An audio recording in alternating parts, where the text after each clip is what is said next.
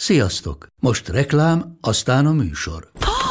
Hú, de szép szőnyeg. Új. Igen, tegnap vettem a Diégóban. Ó, és ez a függöny, de szép. Diégó! És hamarosan lesz új laminált padló a hálóban. Rátszakott a bank. Csak regisztráltam Diégó digitális klubkártyát vásárlás előtt. Csináljunk neked is egyet? Csak egy perc és kész. Regisztrálj te is áruházainkban, vagy a diego.hu oldalon, és azonnal megkapod digitális klubkártyádat, melyel akár 30% kedvezménnyel vásárolhatsz padlóburkolati és lakástextil termékeket. Diego.hu Már meg is kaptam e-mailben. Ez reklám volt, jó volt. Paul Bernardónak és Carla Homolkának, mint a 80-as évek tökéletes párja, minden adottságuk megvolt ahhoz, hogy élvezhessék a fehér, szőke és szép embereknek járó kiváltságokat. De a kék szemeik mögött egy szemernyi emberség sem lapult. Paul és Carla ugyanazokban a szadomazoista kélyekben talált örömöt. Együtt félelmetesek és pszichotikusak voltak. Megismerkedésüket követően szinte azonnal mester és szolgájává váltak. Hogy ki melyik szerepben, az a mai napig kérdés. Az idő múlásával kapcsolatuk megerősödött, és az ezzel járó erőszak olyan embertelen tettekbe csúcsosodott ki, amiket elképzelni is majd, hogy nem lehetetlen. Polt beteges vágy hajtotta, mégpedig, hogy valakinek erőszakkal vegye el a szüzességét. Karla tudta, hogy ezt már nem tudja neki megadni, ezért felajánlotta karácsonyi ajándékul kis hugát, a 15 éves Temit. Bemelegítésként elkábította a kislányt, hogy Paul besurranhasson a szobájába, és maszturbálhasson rá. 1990. december 23-án, miután a család lefeküdt aludni, a pár az alaksorba csalta Temit, ahol bódítószerrel kevert koktéllal kínálták. Miután eszméletét vesztette, a szája elé tartottak egy érzéstelenítőszerrel átitatott rongyot, hogy nyugodtan meg tudják erőszakolni. Mind a ketten. Az aktust követően Temi hányni és fuldokolni kezdett a sok szertől, amit beadtak neki. Majd ezekbe belehalt. A hatóság bár felfigyelt a Temi arcán lévő égési nyomokra, amit az érzéstelenítő okozott, elfogadta a gyilkos Barbie és Ken magyarázatát, és nem vizsgálta ki az ügyet. Az esetet követően Paul közölte Kárlával, hogy tartozik neki egy másik szűzzel, miután Temi meghalt.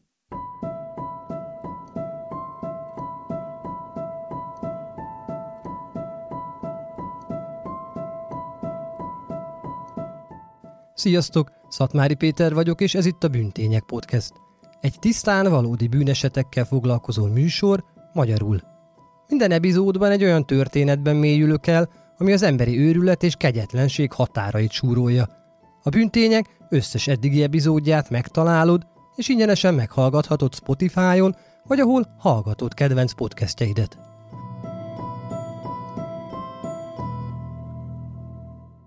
Karla belement a játékba, és úgy próbálta párja éjségét csillapítani, hogy szerepjátékba kezdett, ahol ő maga játszotta el a halott kisfugát. Még annak ruháit is felvette, azért, hogy Paul jobban érezze magát. Természetesen ezt is, mint mindent, videóra rögzítettek. A felvételeket nem hozták nyilvánosságra, de azok átirata elérhető az interneten. Felolvasok egy rövid részletet. Figyelem! A következő rész szexuális elemeket tartalmaz, és ismerve a teljes történetet, borzalmasan felkavaró. 18 év alattiaknak, és akik erre érzékenyek, a meghallgatását nem ajánlom. Tekerd előre nyugodtan. Bernardo felemeli az italát, és a kamera felé kocint vele. Kemény dolog királynak lenni. Ahogy Bernardo hanyat fekszik, homoka elkezdi lehúzni a nadrágját, miközben azt mondja. Szabadulj ettől meg, nincs rá szükségünk. Úgy szeretlek, Nózikám. Imádtam, hogy a kis hugomat kefélted, mondja homolka Bernardónak, aki a hátán fekszik, és kélyesen nyögdécsel, miközben a lánya péniszét masszírozza. Imádtam, hogy te mit kefélted, ahogy elvetted a szüzességét. Bernardo csak nyög. Homolka, te vagy a király. Bernardo, ott a pont. Homolka, szerettem nyalni a segged. Fogadok, te is szerette volna nyalni a segged. Imádtam, amikor a kis nózidat bedugtat Temi seggébe. Bernardo, jó volt nézni? Homolka, imádtam nézni. Miközben Homolka a fiút kényezteti szájjal, Bernardo iszik egy kortyot a poharából és lepillant a lányra. majd megkérdezi, hogy mit gondol az estéről, amikor Temi meghalt. Hogy érezted magad? kérdezi. Homolka. Büszke voltam és boldog. Bernardo. És mi még? Homolka. Nedves. Az élet célom, hogy téged boldoggá tegyelek. Bernardo. Mit tanultál az esetből? Homolka. Hát azt, hogy szeretjük a kislányokat. Szeretem, hogy megdugod őket. Te majd dugod őket, én megnyalom. Egész éjjel. Az összes kislányt. Bernardo. Milyen idősek legyenek? Homolka. Tizenhárom. Bernardo. Miért? Homolka. Mert azok tesznek téged boldoggá. Bernardo. De miért tizenhárom? Homolka. Az egy jó évjárat. Bernardo. Na de miért? Homolka. Mert még szüzek. Bernardo. Hogy mondod? Homolka. Azt mondom, hogy szerintem meg kell őket bafnod és elvenned a szüzességüket. Beszakítanod a hártyájukat a kis nóziddal. Ők a mi gyermekeink. És te még jobban azzá tudod őket tenni. Bernardo. Igazad van. Teljesen igazad van. Ez egy jó ötlet. Mikor találtad ki? Homolka. Csak most. Ezek után a felvételen eljátszák, ahogy Paul elveszi Temi szüzességét, akit saját nővére alakít, olyannyira, hogy hangját is elváltoztatja, hogy jobban hasonlítson rá. Az aktus végén Bernardo csak annyit mond, szeretlek Temi. A felvételből tisztán kiderül, hogy sem Karla, sem pedig Paul nem érzi magát rosszul azért, hogy megerőszakolták és megölték Temit. Az ezt követő időszakban a párocska több lányt is inzultált, felcsalva őket magukhoz. Paul pedig megcsalta Kárlát. A megcsalás alatt azt értem, hogy olyannal feküdt le, aki maga is akarta az együttlétet. Karla természetesen aggódni kezdett, hogy elveszíti a szerelmét. Félt, hogy az eddig jól működő csapatuk felbumlik és elhagyja őt Paul. Karla elhatározta, ahhoz, hogy megtartsa párját, azt teszi, amit csak ő tud tenni. Részt vesz a beteges játékaiban. Egy hónappal később a pár kiköltözött Kárla családjának Szent Ketrini otthonából, egy saját házba, a pár kilométerre lévő Port de la városába. 1991. június 15-én, két héttel az esküvőjüket megelőzően, Paul az éjszaka közepén felébresztette Kárlát, mondván ajándékot hozott. Méghozzá egy fiatal lányt. A 14 éves Leslie Mahafit. A történetünk legelején szereplő kislányt. Paul a lányt a saját udvarukról rabolta el, cigarettával autójához csalva őt. Carla és Paul megismételték Leslie-vel, amit Temivel tettek, és természetesen ezt videóra is rögzítették. Kevesebb mint 24 órával az elrablását követően Paul és Carla megfojtotta a lányt, majd feldarabolta, és a testrészeket a Gibson tóba dobálta, amikre nehezékül téglát kötöttek. Ugyanazon a napon, amikor Leslie maradványait megtalálták a horgászok a Gibson tóban, ahol a történetünk is kezdődött, 25 kilométerrel arrég Niagara városában Paul és Carla összeházasodtak. Ha te is megtörtént bűnesetek rajongó vagy, és még többet szeretnél tudni a feldolgozott ügyekről, látogass el a Bűntények Facebook és Instagram oldalára. És ha már ott jársz, lájkold vagy oszd meg a bejegyzéseket. Ha úgy érzed, ennél többet is szeretnél tenni a csatornáért, annak Patreon oldalán egy jelképes összeggel támogathatod is. De most vissza a történethez. Pontosan azon a napon, hogy a második áldozatuk maradványait megtalálták, csak pár várossal arrébb, Paul és Karla egybekeltek egy csodaszép templomi esküvő keretében. Lovaskocsival, harangszóval és pompával. A 21 éves Kárla Homolka és párja, a 26 éves Paul Bernardo több mint száz barát és rokon előtt esküdtek egymásnak hűséget. Akik nem tudták, hogy ez az eskü nem csak egymás, hanem mások holtáig is tart. Bár a rendőrség a maradványok megtalálását követően nyomozni kezdett Leslie Mahafi meggyilkolásának ügyében, még mindig nem kötötte azt össze a már Szent Catherinesben folyó nők elleni erőszak hullámmal. Carla feleségként is megállta a helyét, és kitartóan segítette párját abban, hogy fiatal lányokat csaljanak a házukhoz, majd megtámadják és megerőszakolják őket. Az így elcsábított lányokat nem ölték meg. A jól bevált forgatókönyv szerint bedrogozták őket, és miután eszméletüket vesztették, erőszakoskodtak velük. Mindketten. És persze mindent videóra rögzítettek. Miután áldozataik észhez tértek, nem emlékeztek semmire. Karla és Paul ördögi terve működött. 1992. április 16-án a kegyetlen pár kiszúrta az utcán az iskolából épp hazafelé tartó Kristen French-t. Ő a harmadik áldozatunk, akiről az első rész bevezetőjében már szintén hallottatok. Kristen boldog, kutya szerető, 15 éves fiatal tinédzser volt, aki a belépett egy szobába, megtöltötte azt mosolyával. Karla és Paul autójukhoz csalta a lányt azzal, hogy útbaigazításra lenne szükségük. Kristen persze nem gyanított semmi rosszat abban, hogy a nap közepén egy kedves fiatal pár segítséget kért tőle. A kedves fiatal pár azonnal a kocsiba tuszkolta a lányt és a házukhoz hajtott vele. Krisztent pár napon belül eltűntnek nyilvánították, és nyomozni kezdtek utána. A rendőrségnél jelentkező egyik szemtanú látta a lányt két személlyel beszélgetni az eltűnését megelőzőleg. És azt is, hogy végül mindhárman elhajtottak egy bés színű kamaróval. Két gyanúsított, egy bés kamaró. Ennyi nyoma még sosem volt a rendőrségnek a gyilkos párt övező ügyek egyikében sem. A probléma csak annyi volt, hogy a szemtanú rosszul emlékezett. Polnak sosem volt bés színű kamarója. Két héttel később egy férfi találta meg Kristen holtestét a városon kívüli főút melletti árokban.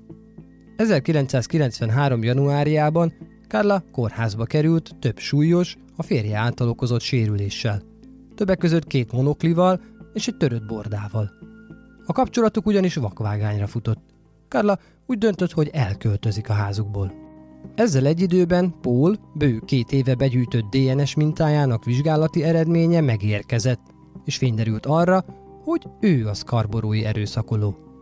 Paul már évekkel ezelőtt a rendőrség látókörébe került, de elengedték. Azóta megerőszakolt ki tudja hány fiatalt, akik közül hárommal végzett is.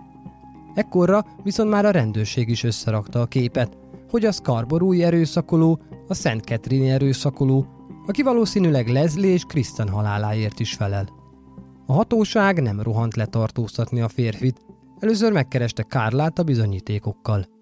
Tette mindezt azért, mert arra gyanakodott, hogy nem csak egy elkövetővel állnak szemben. Karla ellenkezés nélkül belement a rendőrségi interjúba, mert azt hitte, hogy a családon belüli erőszakkal kapcsolatban keresik, ami miatt a kórházba került nem sokkal előtte. De nem így volt. A rendőrök nem gyanúsították meg Kárlát semmivel. Egyszerűen csak megmutatták neki a bizonyítékokat, miszerint a férje az erőszakoló, és feltételezhetően gyilkos is. Eközben Polt megfigyelés alá helyezték, a telefonját pedig lehallgatták. Kárlát, aki semmit sem vallott be a rendőrségnek adott interjú során, pedig elengedték. Boldogan folytatta szingli életét Pol nélkül. Bulizott és más férfiakkal randizgatott. Paul eközben kevésbé érezte jól magát. Volt felesége, látszatra tovább lépett és felgyógyult az őt ért erőszakból, miközben a rendőrség körülötte szimatolt, legalábbis kihallgatta Kárlát. Ugyanez a rendőrség által gyakorolt nyomás volt az, ami miatt Kárla végül kitállalt a családjának, félve attól, hogy a hatóság beelőzi. Bevallott mindent, természetesen a saját verziójában. Ügyvédet fogadott, és annak is elmesélte a történetét. Jogi képviselővel az oldalán végül beleegyezett, hogy tanúskodik Pól ellen büntetésének mérségléséért cserébe. Vallomásában elismerte, hogy férje az ismert erőszakoló. A három lány, Temi, Leslie és Kristen haláláért pedig egyedül Pól a felelős. Őt csak belekényszerítette az egészbe. Agymosta, fizikailag és lelkileg is sakban tartotta, hogy részt vegyen az általa kitalált és véghez vitt szörnyűségekben. És mellesleg mindent videóra rögzített, a szalagokat pedig megtalálják a házukban. Sima ügy. Egyik oldalról Karla vallomásával az ügy egyszerűen lezárható. A családok válaszokat, a rendőrség pedig egy bűnöst kap. Másrésztről pedig ki ne hinne egy ártatlan szőke kizsákmányolt Kárlának. Ki hinné el, hogy Kárla teljes válszélességgel benne volt a borzalmak sűrűjében. Ki hinné el, hogy két ilyen pokolfajzat egymásra talál, megházasodik és ennyi rémtettet hajt végre együtt. Az a változat, miszerint Karla is áldozat volt csupán, nehezen emészthető volt azon áldozataik számára, akik túlélték a borzalmakat és megúzták nemi erőszakkal. Nem értették. Emlékeik szerint Carla mindvégig a történések középpontjában volt, és nem tűnt el nyomottnak. Lehet csak a bedrogozott agyuk csalta meg őket. 1993. február 17-én a rendőrség végül letartóztatta Paul Bernardót, majd 71 napon keresztül kutatták át a pár házát. A felvételeket a gyilkosságokról és a támadásokról, amit Carla említett, viszont nem találták. Így csak Carla szava maradt a vádemeléshez. Azért találtak vérnyomokat a falon és előre elkészített, kimért drogadagokat, amivel az esetleges következő áldozatukat el tudták volna kábítani. Ezek szerint olyannyira sűrűn fordult ez elő, hogy előre bekészített csomagokkal várták az esetleges új vendégüket.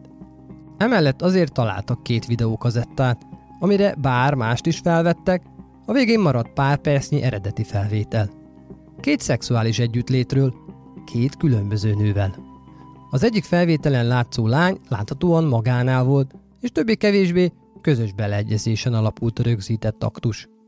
A másik felvételen viszont az áldozat nem volt eszméleténél. Láthatóan valamilyen szer hatása alatt állt. Ezen a felvételen az is látszott, hogy Paul mellett Kárla is részt vesz az erőszakban, és Paul semmilyen kényszert sem alkalmazott felesége irányába.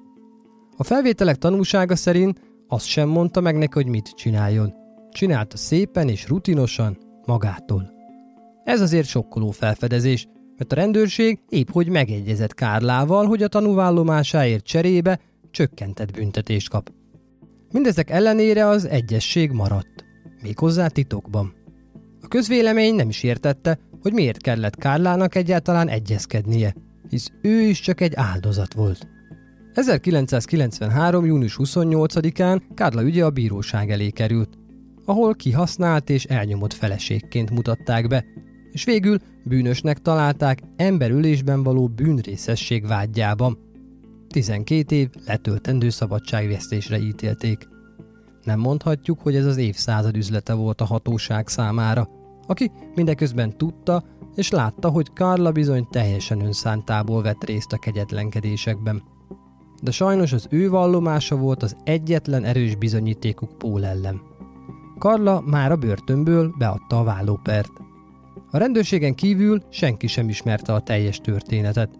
Csak annyit lehetett tudni, hogy elkapták a keresett erőszakolót, aki feltehetőleg a két fiatal lány gyilkosa, és Paul Bernardót is letartóztatták. 1995. május 18-án Paul ártatlannak vallotta magát Leslie és Kristen megölésében, és ezzel egyúttal a tárgyalása is megkezdődött. A tárgyalás elején kiderült, hogy Kárla elítélése óta a rendőrségnek sikerült megszereznie az elveszettnek hit felvételeket. Méghozzá Polnak köszönhetően, aki elárulta azok rejtek helyét a védő ügyvédeinek, akik előkeresték, lemásolták, majd átadták az eredeti felvételeket a rendőrségnek. Kellemetlen lett volna a rendőrség számára Kárla ügyét ezek után újra elővenni. Ha megteszik, kiderül, hogy végig tudtak Kárla bűnösségéről, és beáldozták az igazságot, hogy Polt meg lehessen vádolni. Nem tették hát. A felvételek viszont annyira borzalmasak voltak, hogy csak az esküdtek nézték végig. A tárgyalás többi részvevője csak azok hanganyagát hallgathatta meg. Képzeljük bele egy pillanatra magunkat valamelyik meggyilkolt kislány családjának a helyébe, ahogy ott ülünk a bíróságon, és hallgatjuk a borzalmakat, amiket a lányunknak át kellett élnie. Ahogy sok minden ebben a történetben, ez is valószínűtlenül borzalmas. Hogy mi látszott a felvételeken, azt majd, hogy nem egyértelmű. Viszont az, hogy mi nem látszott, szerintem azt is kitaláljátok. Bizony, nyoma sem volt annak, hogy Kárlát bárki erőszakkal kényszerítette volna az erőszakos tettek elkövetésére. Abszolút teljes rangú félként vett részt mindenben Paul mellett. A hatóságoknak egyszerűen hazudott a saját szerepével kapcsolatban. Ha ezek a felvételek hamarabb előkerülnek, több mint valószínű, hogy az egyességre nem kerül sor. Paul persze amellett érvel, hogy Karla az igazi gyilkos. Igen, ő több nőt is megtámadott és megerőszakolt, de mindaddig, amíg Karla képbe nem került, egyiknek sem kellett meghalnia. Ennek igazolása viszont nehézségekbe ütközött, ugyanis magukat a gyilkosságokat nem vették videóra. 1995. szeptember 1-én Paul Bernardót bűnösnek találták, annak ellenére, hogy végig azt állította, hogy ő életben akarta hagyni a lányokat, és Karla volt az, aki féltékenységből ragaszkodott ahhoz, hogy végezzenek velük. Életfogytig tartó letöltendő szabadságvesztésre ítélték, 25 év után a fellebbezés lehetőségével. Lényegében ez a legszigorúbb büntetés, amit Kanadában kaphat egy bűnöző. Paul a rácsok mögött elismerte Temi meggyilkolását, és a 14 nemi erőszakot is, amit Scarboroughban követett el. Viszont kitartotta mellett, hogy nem ő ölte meg Leslie-t és Kristen. Karla egyességét ma már nyugodtan hívhatjuk az ördöggel kötött üzletnek, aminek eredményeképpen 2005. július 4-én 35 éves korában a teljes rákirót büntetés letöltését követően Karla Homolkát szabadon engedték, és azóta is szabadon él. Szabadulását követően Kanadán kívülre költözött, de idővel visszatért, megházasodott, gyerekeket szült és persze nevet változtatott. Lianna Tél szomszédai közül azért sokan vannak, akik nem jó szemmel néznek rá, annak ellenére, hogy számára ez a fejezet már lezárult. Mondván leülte a rákirót büntetést. Azt, amit a hazugságán alapuló egyességnek köszönhetett.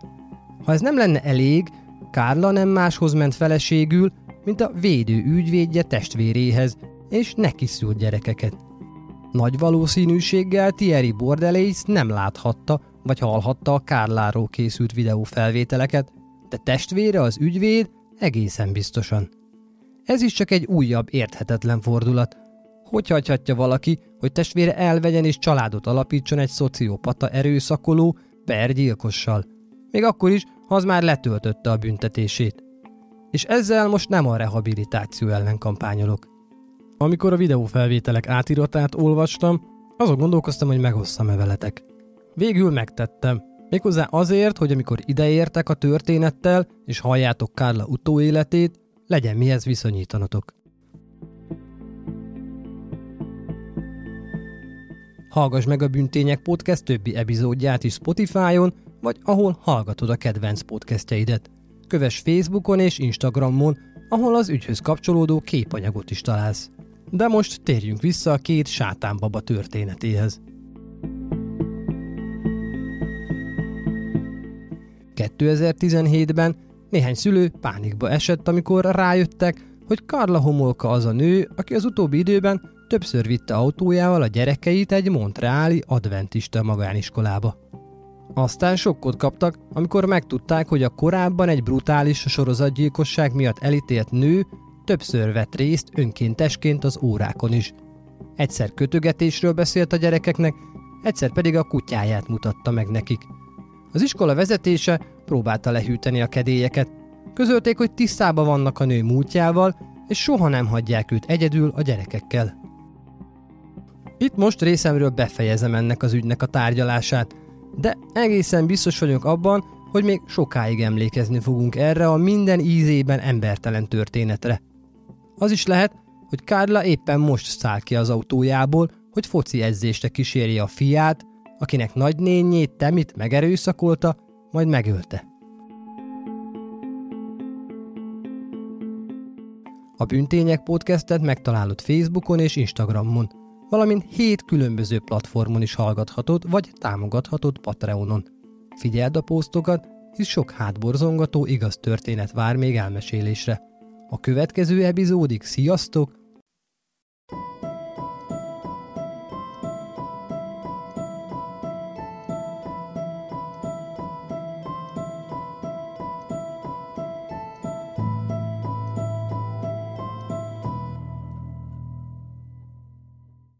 Ez a műsor a Béton közösség tagja.